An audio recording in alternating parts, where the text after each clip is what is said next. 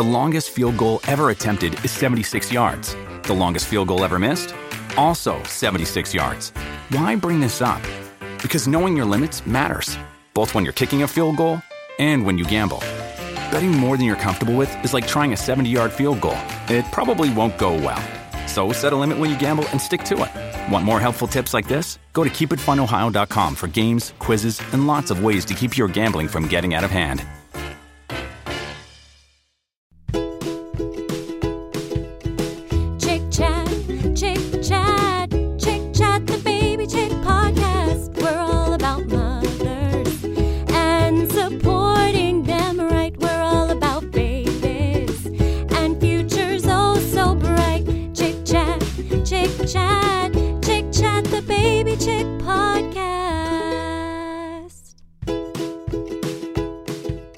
Welcome to Chick Chat, the Baby Chick podcast. I'm your host, Nina Spears, the Baby Chick, and today I'm with Mary Alice, a midwife and our managing editor here at Baby Chick. We're here doling out no nonsense pregnancy and parenting advice. We've worked with hundreds of families and have condensed all that we've learned to bring you simple, practical, and immediate advice for preventing parenting conundrums. At the end of women's pregnancies, many women are faced with the decision or recommendation to medically induce labor. Some reasons are for the health and well being of the baby and mother, and some are for more personal reasons. We're covering all of these details and what you can expect during a labor induction. We hope this helps. Hey, everybody. Hello. So, guys, lately I've been to a lot of labor inductions. you know, you said that, and I was thinking about it. I have two. I don't know what it is. I don't know either. I don't know why. Both of my doula clients last month were induced. Really? Yeah, I feel like I mean, not my last one, but the two before were inductions and I was like, what is up with this? And it just inspired me to have this conversation with Mary Alice and to give you guys some information on inductions so you know what to think about, what to consider, and what to expect if you have to have an induction for, you know, health and medical reasons or if you decide that's that's what you prefer. So, we're going to jump into it, but before we do, I'd like to say a little disclaimer. Mary Alice and I have been to dozens of labor inductions Combined, combined. like a lot, Like a more ton. than dozens. and, you know, some inductions are like quick and amazing. Some are long and amazing. and some of them are not amazing. and you know we know that every person's body is is different and they're going to respond to inductions differently i mean some may be already you know dilated to three centimeters or five centimeters where some women are completely closed and like no effacement And honestly, some people really want to be induced. They want to be induced, they're done. It makes them feel in control and have peace of mind about their birth. But more often than not, we get questions from people who are being induced who weren't planning on being induced and how to avoid an induction and how to navigate the waters around being induced because that wasn't their birth plan. So, this is, podcast is for everyone. And I think that Nina and I probably I would say have been to more negative inductions than positive inductions. Unfortunately and unfortunately, that might come through in our tone of voice every once in a while. And so we wanted to give you a little disclaimer. Yeah, definitely. Because at the end of the day, we really do hope that this mm-hmm. episode helps women out there, but we want to be also honest and mm-hmm. realistic with what to expect and to help you guys out there. But let's get started. Okay, so common reasons for induction of labor. So, as you know, most women, if it comes to a medical induction, it's for medical complications. So, those, Mary Alice, are like high blood pressure, Gestational diabetes, your baby's not growing correctly. Either they're measuring kind of small, which is called small for gestational age, or you've been diagnosed with intrauterine growth restriction, IUGR, and they really are worried about how much blood supply and food your baby's getting. Yeah. And then premature rupture of membranes without any contractions. So that's PROM. So those are some things that can that can happen and really throw you for a loop. Yeah, and there are others too, like medical necessary inductions when the health of mom or baby is at risk. Some of those are like amniotic fluid levels are down, which is an indicator that your placenta might not be working well, a biophysical profile, or another test that says that baby isn't doing so well on the inside anymore. Yeah, and sometimes they even say baby might be too big, um, which which I also think is important to ask for maybe a second opinion because the measurements can be a little off. Yes. And if you're interested in reading more about the recommendation for induction or the recommendation for C section based on a big baby, there is a wonderful, wonderful evidence based birth article that compares all of the evidence around that from peer reviewed studies. And we will link to that in the podcast description. Yes, perfect. So those are the medical complications that can happen that will cause, you know, a reason for a medical induction. But the most common reasons for labor induction definitely are post dates. So you have gone past your due date and it's time to have a baby. And really, statistically, women go about eight days past their due date, whether or not it's their first time baby. And first time moms tend to go even more days past that if left to their own devices. However, doctors really do have policies. Hospitals have policies, practices have policies.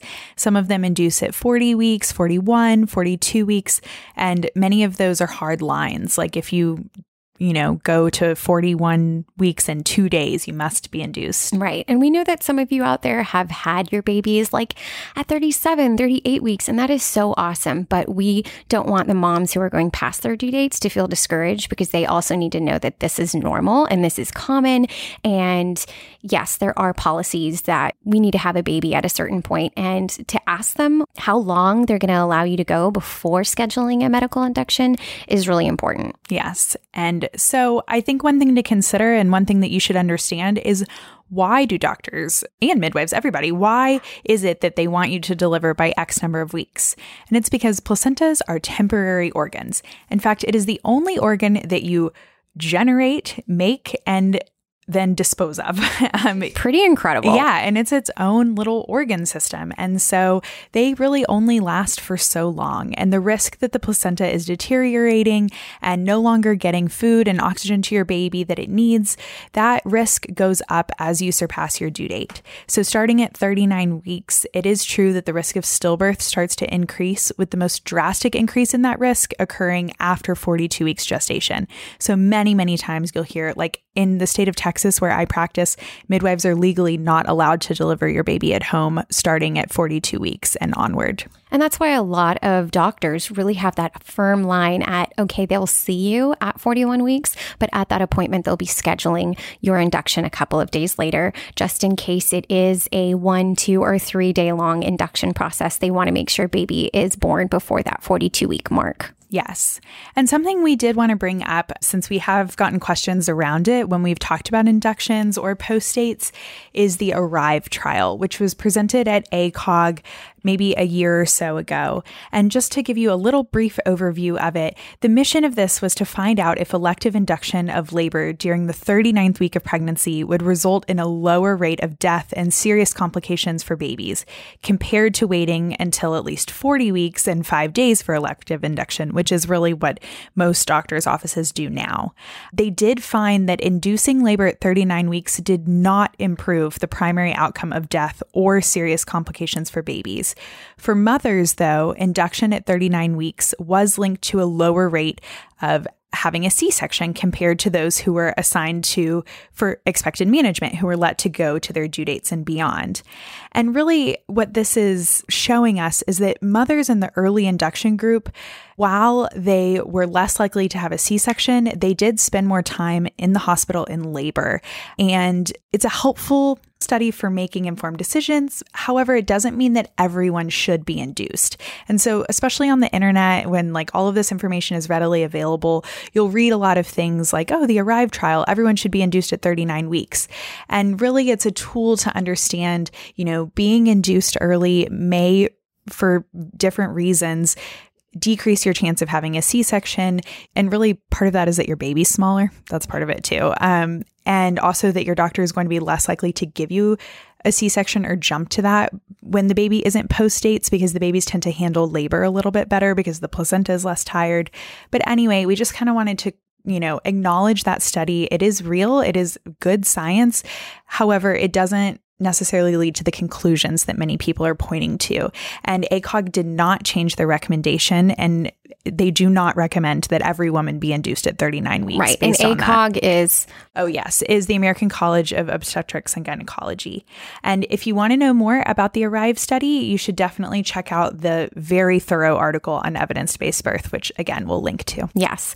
I just thought it was important that we talk about that study because when we recently published or shared our article about inductions and why you may not want to schedule one, um, we got some some backlash. And one mom specifically said, "Well, what about the arrive? It shows that C sections do go down." And I also want to say that like this was a study. Women were watched. Women were taken care of. I mean, the typical woman is she really receiving that type of Mm-hmm. care? It, it, it could be different. And at least from my perspective, I mean, as a doula, we really do help women have better, more satisfying induction experiences. However, I don't know if it would have been the same if we had not been there.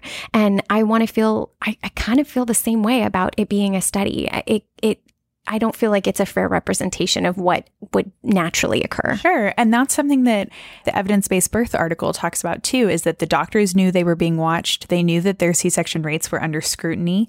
They also they didn't take into account midwives uh, working inside of the hospital and what their policies might be. And they already have very low C section rates. And so if you're induced with a midwife in the hospital It's at 39 weeks versus right. 41 and a half, does that change? So there are a lot of variables. And I think it's a useful tool and worth reading, but it's, you know, it's not the law or Exactly. yeah, it's not the standard of care. Right. Okay, so reasons not to induce labor. I think this is important to cover. So, one, your doctor's not on call. Like, I understand you've built this relationship with your doctor. You've maybe been seeing her or him since you were 15 years old. But trust me, when you're in labor, you're not going to see them that often anyway. They're going to come in, check you, tell the nurse what the next things that you should be doing are, and leave. So they're maybe in your room for like five to 10 minutes most, and then they're not going to see you for hours later. And really, at the end, they come when you're ready to push. So it's not like they're really making a huge impact on how you feel in labor and giving you that type of emotional support that you think you're going to have. Hopefully, too, if your doctor's in a practice, you chose a practice where you felt comfortable with the doctors who were in it and who you knew would be covering for your doctor in case she wasn't on call. Exactly. Yeah. So definitely just because your doctor is not on call doesn't mean that you should get an induction. so if your baby is born on a certain day, like, oh my gosh, it needs to be born 10, on- 10, 10. Yes. I guess 20, 20. No, there's no No, 20. no 20. No, no 20. Never mind. Can't do that for a while. but still, I mean, I get it. Like it sounds really cool, but what's what's it worth? What's the cost? You know, is a good positive birth experience really important to you or is that day really important to you? I mean, I understand like having your grandmother's birthday or someone that was really special to you that's maybe no longer in your life. Like I get that, but really I think that from what we've experienced at all of the births that we've been to, hundreds of them, we think that the better births are the ones that are left with hands off. yes, if that is an option. Exactly. Um, so that your family will be in town. I just, I wish I thought that was a good excuse, but I just don't. I don't think it's a good reason. I think that it is so lovely when your family is around to help. And sometimes that's even critical, especially if you have other little kids at home. But they, I think that they should understand, and you should understand, that birth is unpredictable, that babies are born on their birthdays. And, you know, sometimes you just have to change your plans. Right. And I, I mean, the last birth that I was at, her family is from Minnesota. And obviously, we're here in Houston, Texas. So, you know what they did? They just texted them and said, Hey, we're in labor. And they got on their first flight that they possibly could, and they still got to see that baby. So, because sometimes, you know, labors take a little bit of time. So, they may have enough time to still get to you. Especially if it's an induction and your first time mom. yes, precisely. Okay. So, what else, Mary Alice? Okay, so another reason not to induce labor is because you're tired of being pregnant. I think this is a big one. This is one that I hear a lot. Like Yeah. I'm just so tired. I'm I'm getting frustrated. I want to see my baby. I've been pregnant forever. You know, I had a mom say the other day, she was like, Well, you know, I know it's easier to k- take care of this baby on the inside than it is on the outside. She had three other little kids at home, and she was like, I'll stay pregnant for however long I have to. That's a good point. That's actually pretty good. And I will say that your body, I feel like, is just more ready whenever you do wait. Um, so I know that you're tired and I know that you're uncomfortable, but you're going to be just as tired, if not more, and sore after that baby's here. So just try and remember like this is the last couple of days that mm-hmm. it's just you and that baby inside of you and try and cherish it. I know that sounds silly when you're having like pubic pain and sciatica and you just feel like you don't fit in anything anymore, but like, I promise. Just a few more days. Exactly. Your day will come. So, for fear of a big baby, I feel like this is the one that I think some care providers can kind of freak people out. Right. And again, that article on evidence based birth really, really goes into the details of this. But ultrasound technology is not super accurate when it comes to measuring the size of a big baby. Also, the only way to know whether a baby can fit through your pelvis is to try. Truly, the only way to know whether you can give birth to a baby of any given size is to try and give birth to a baby of that size to see if they will come down into your pelvis if you dilate and if you can push them out. Yeah. I mean, I've seen a woman, she was 4'11 and she birthed a 10 pound baby vaginally. Ooh. So, I mean, if she can do that, I feel like, oh my gosh, there, I feel like women can, can push out almost anything. You'd be surprised. But um, you're right. You need to give yourself a chance to at least try. And don't be afraid of then, like, oh, but then I'm going to tear so, so much. That's a whole other episode that we yeah. can talk about, yeah. like trying to reduce your chances of tearing. But there are things you can do to minimize tearing as well. For sure. Even with a big baby. Exactly. And then if there is no medical reason to induce, yeah, don't don't induce don't choose to do it if there's no medical reason if yes you want on a certain day or your baby's getting big or you're uncomfortable whatever it is if there's no medical reason we really highly recommend just avoiding it altogether Okay, so common ways labor is induced. Yes. Let's go through these. So I sort of put them in order of least invasive to most. Kind of most, sort of. I guess maybe the last one isn't. But anyway, the first labor induction method is sweeping or stripping your membranes. This is a very mild, doesn't really always usually work way of inducing labor. But basically, what it involves is your care provider giving you a cervical check and trying to sweep their fingers around the inside of your cervix and separate the membrane bag that's covering the baby and has your amniotic fluid and your baby inside of it from the wall of your cervix and, and by, your uterus a and, little bit. And well, it's down. It's really only oh, that's you're true. really right. only reaching right. your cervix. You can't right. reach all the way up into your uterus. But when you do that, it releases prostaglandins, and prostaglandins help you to a soften your cervix and can kind of stimulate labor. And so it's something that you can really I feel like anecdotally, it works the more times you do it. So sometimes if we have a client who really wants to have their membrane stripped, we'll do it once. And then if it hasn't worked 24 hours later, we'll do it again. And sometimes that'll kind of kick them into labor.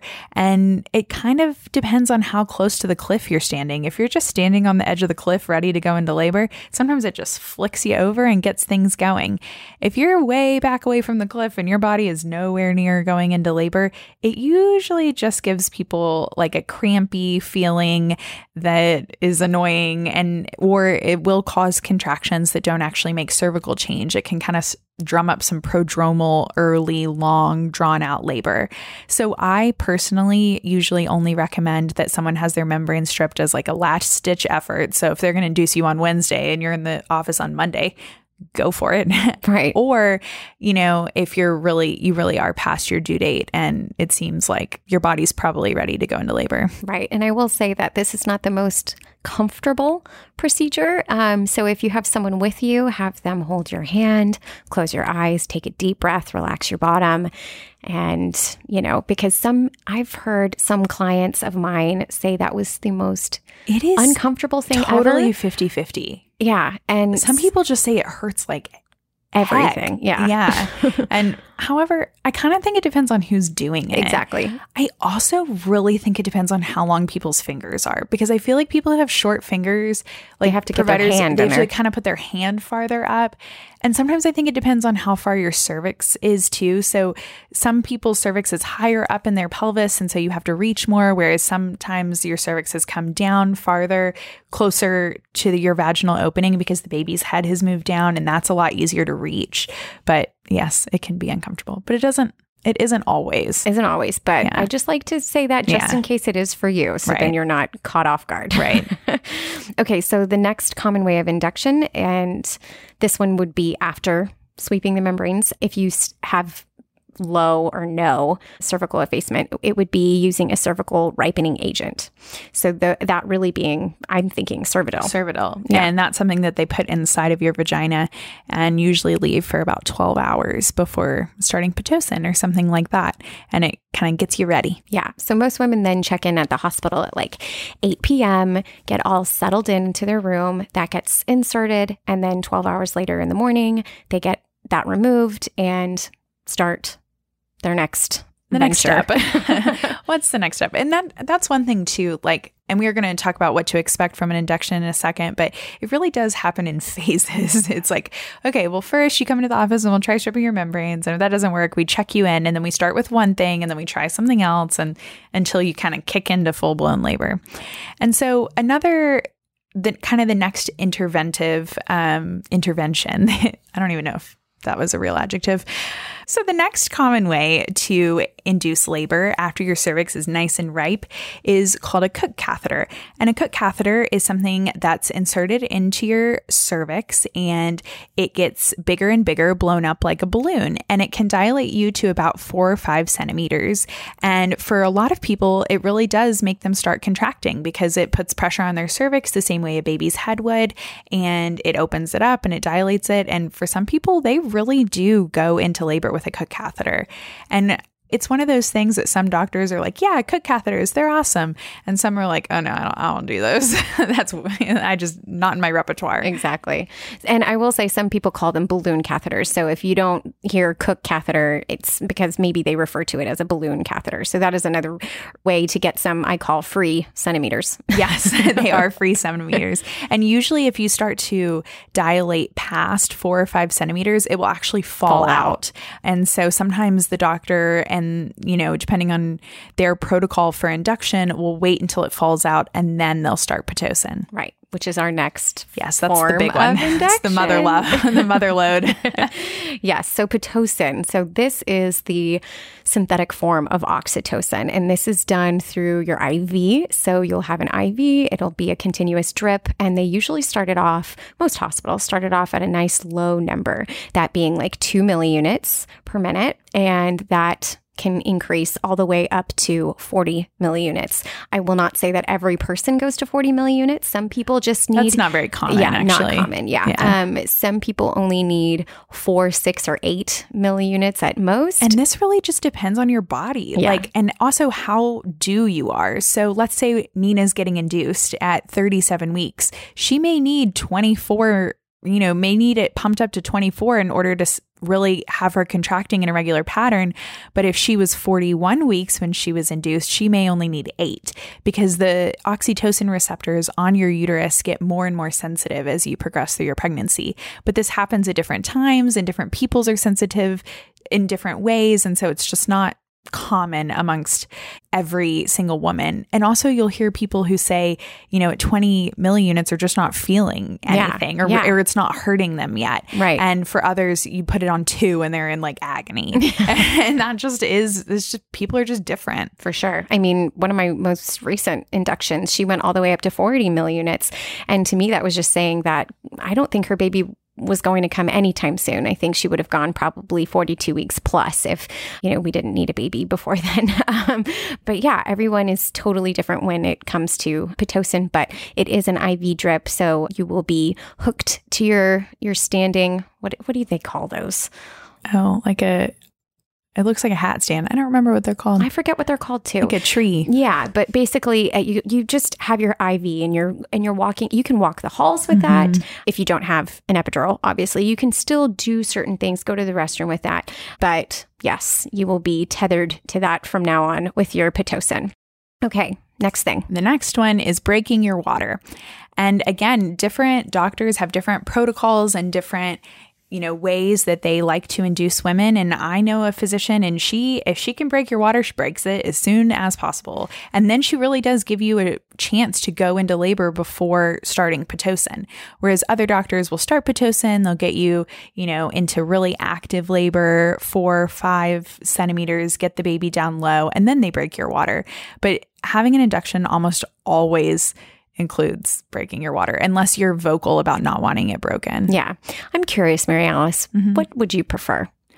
I think it depends. I think that if it were my third baby and it was at plus one station and I was two centimeters and I just couldn't, just was not going into labor, I'd be like, break my water, break my water. And let's just, I bet I'll just go into labor. And it really does work for some people. Yeah, but if Um, you're a first time mom, But if I'm a first time mom, I'm not letting you break my water until I'm like seven or eight centimeters and my baby is low because before your water breaks, that water is really holding your baby's head up off of your cervix. It makes it, you know, makes the contractions a little bit more bearable usually before it's broken. And also, you know, letting the baby come down on its own is a better indication that it's coming down in a good position and that its head isn't cockeyed or doing anything weird. Yeah, I agree. I totally agree. When I was having a baby, uh, my water didn't break until I was pushing, and I it was way more intense once my water broke. And so, the more that you can hold off on that, unless baby breaks it, you know that's a different story. But the more that you can hold off on someone else breaking your water, I totally would recommend as well. Okay, Cytotec. Oh, Cytotec. I don't think it's used as as often It's though. really has fallen in and out of favor Right. in different ways but it's something that's an alternative to cervidil at the very beginning to help and it does soften your cervix some doctors will put it in vaginally and some will have you take it orally to induce labor usually if you take it orally it really does start contractions and it's like little pills. Yes, I don't it's want you to pill. think it's like gel or no, whatever. No, yeah. it's a little pill. And that method of induction with oral Cytotec has definitely fallen out of favor because the problem with that is Pitocin is an IV. The half life of it is very short. If you turn off Pitocin a few minutes later, you're probably not contracting anymore unless your body's doing it on its own. But with Cytotec, if you give someone Cytotec and then their baby doesn't react positively to it, you can't take it back if it's in their system orally. And so most people don't do that anymore. Yeah. But there are some doctors that do prefer this over others. So, Mm-hmm. Yeah. I mean, it's something to talk about whenever you're potentially going into an induction of Mm-hmm. what does your doctor typically do whenever it comes to And inducing. usually, Cytotec, unlike Cervidil, will almost always give people contractions. If it's put next to their cervix to soften it, most people will have contractions with Cytotec, unlike with Cervidil. Yeah. Okay. So we've gone over reasons not to induce, common ways labor is induced. But now we really want to go over what you can expect when you either have to be induced for a medical reason or for personal reasons. Okay. So if you're a first time mom, what does this look like? Yeah, like we said, you'll almost always be asked to come in in the evening. And I think people are always really surprised by that. They're like, they want me to come in at 9 p.m. but really, you come in, you get all checked in, comfy in bed, comfy ish in bed. You're given a cervical ripener usually. And then, you know, it's time to sleep. It's nighttime. However, it obviously can be very difficult to sleep in a hospital. You're really anxious. You're going to meet your baby the next day, hopefully. And, you know, you have a lot of jitters. And so I always tell my moms that you can ask your nurse if you're allowed to have an Ambien or a Benadryl or something to help you sleep that night. Definitely, for sure. And I will say that if you're a first time mom, but you have like great effacement and dilation, you may not go in the, at night. You may come in the morning because they're not even going to do a cervical ripening agent. They're just going to start straight with Pitocin. And I do suggest that if you know your doctor is going to just start Pitocin and they ask you to come in at night, push as hard as you can for a morning to come in in the morning instead. I think that there's something so mentally difficult about starting Pitocin at night. I just, unless it's like an emergency, you gotta, you know, emergency Baby out, induction, right. must induce now. I just feel like it's kind of cruel. Yeah, no, I totally agree. Like, get your last big Yeah. meal, a good night's rest, and mm-hmm. then you're ready to take it on yeah, the whole even day. if your appointment's at like 4 a.m. yeah, I'd much rather much do that. better. Yes, for sure. Okay, so if you're a first time mom, especially, it can take a long time. I mean, some inductions are really quick. I, I will say that. Fast and furious. Yes, f- furious for sure. But some do take days. And when I say days, I mean two to three days. I'll see women who get induced and they have to turn it off because their contractions slowed down and tapered off and then nothing happened. So they're going to, you know, take everything off and allow you to take a shower, get some food in your stomach, maybe get some sleep, and then start again in the next couple of hours. And that can happen a couple of times and result in two to three days eh, when you check in to finally meeting your baby. And this can surprise a lot of women, but it is, it does happen. And it's within the range of normal for a first time mom induction. It's maybe not the most common thing to happen, but it is. Don't feel like you're just like totally an anomaly and abnormal and something's wrong with you. Yeah, no, definitely not. But as Mary Alice said, some of them are long, but some of them are super fast. And I mean, I've had women where they barely put any Pitocin in her and she She's like off. She's off. She she's off. races. Yeah. Exactly. like starts pushing two hours later. And I'm like, holy moly. Like Yeah. you just needed a little push. Your body was ready. yeah, for sure. Another big piece of advice that we have is eat something before you go in because you will almost certainly not be allowed to eat much of anything. Um, you may be on a clear liquid diet, and sometimes all they give you is ice chips. And really, the hospitals are changing their policies, and usually you can have chicken broth or popsicles or you know shaved ice or jello or Something. stuff like that. But at some places you can't. And that's something that I would recommend mm-hmm. asking before you get mm-hmm. checked in. But regardless, eat something that's going to satisfy you, but nothing too heavy because I tell people you don't want. Think about what you would be okay throwing up later. I hate to put it that way, but if it's a big fat steak or a juicy burger, I don't know. but it's the truth. It's so the truth. Okay, so if you're admitted at night and given Cervidil, ask for something to help you sleep. Like Mary Alice said, that's a big thing. So again, we're talking about what you can expect when you're you're getting induced. So if you're a first time mom, it can take long. You're going to come in at night. Get that Cervidil, ask for something to sleep if you're not already just dead tired, for sure. Yes. All right. With Pitocin, you will be on a constant electric fetal monitor, an IV.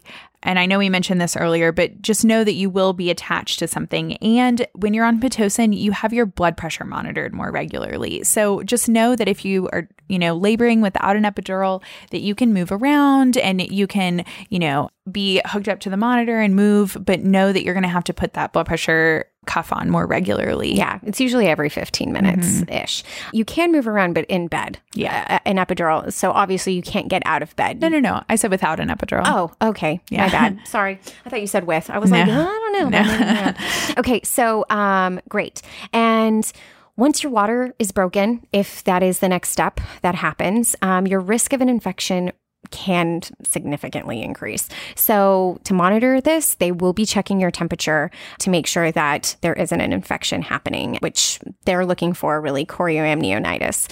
And so that's something that you're if you're wondering why do they keep t- checking my temperature? That is why. So they're going to ask you have you had ice recently? Okay you haven't. Great. Let's take your temperature. Or they'll just do under the arm. So again once your water is broken you'll also want to request less frequent vaginal exams since that increases the likelihood of an infection. So anything up there whether they're wanting to do like amnio infusion or anything like that we just want to limit the checks, anything going up there, so you can avoid having a C section for sure. Another tip that we have is to talk with your doctor ahead of time about his or her typical or preferred management for induction. Before, when we were going through the ways to induce, we said, you know, different doctors have different protocols or preferences and figure out what that is ahead of time.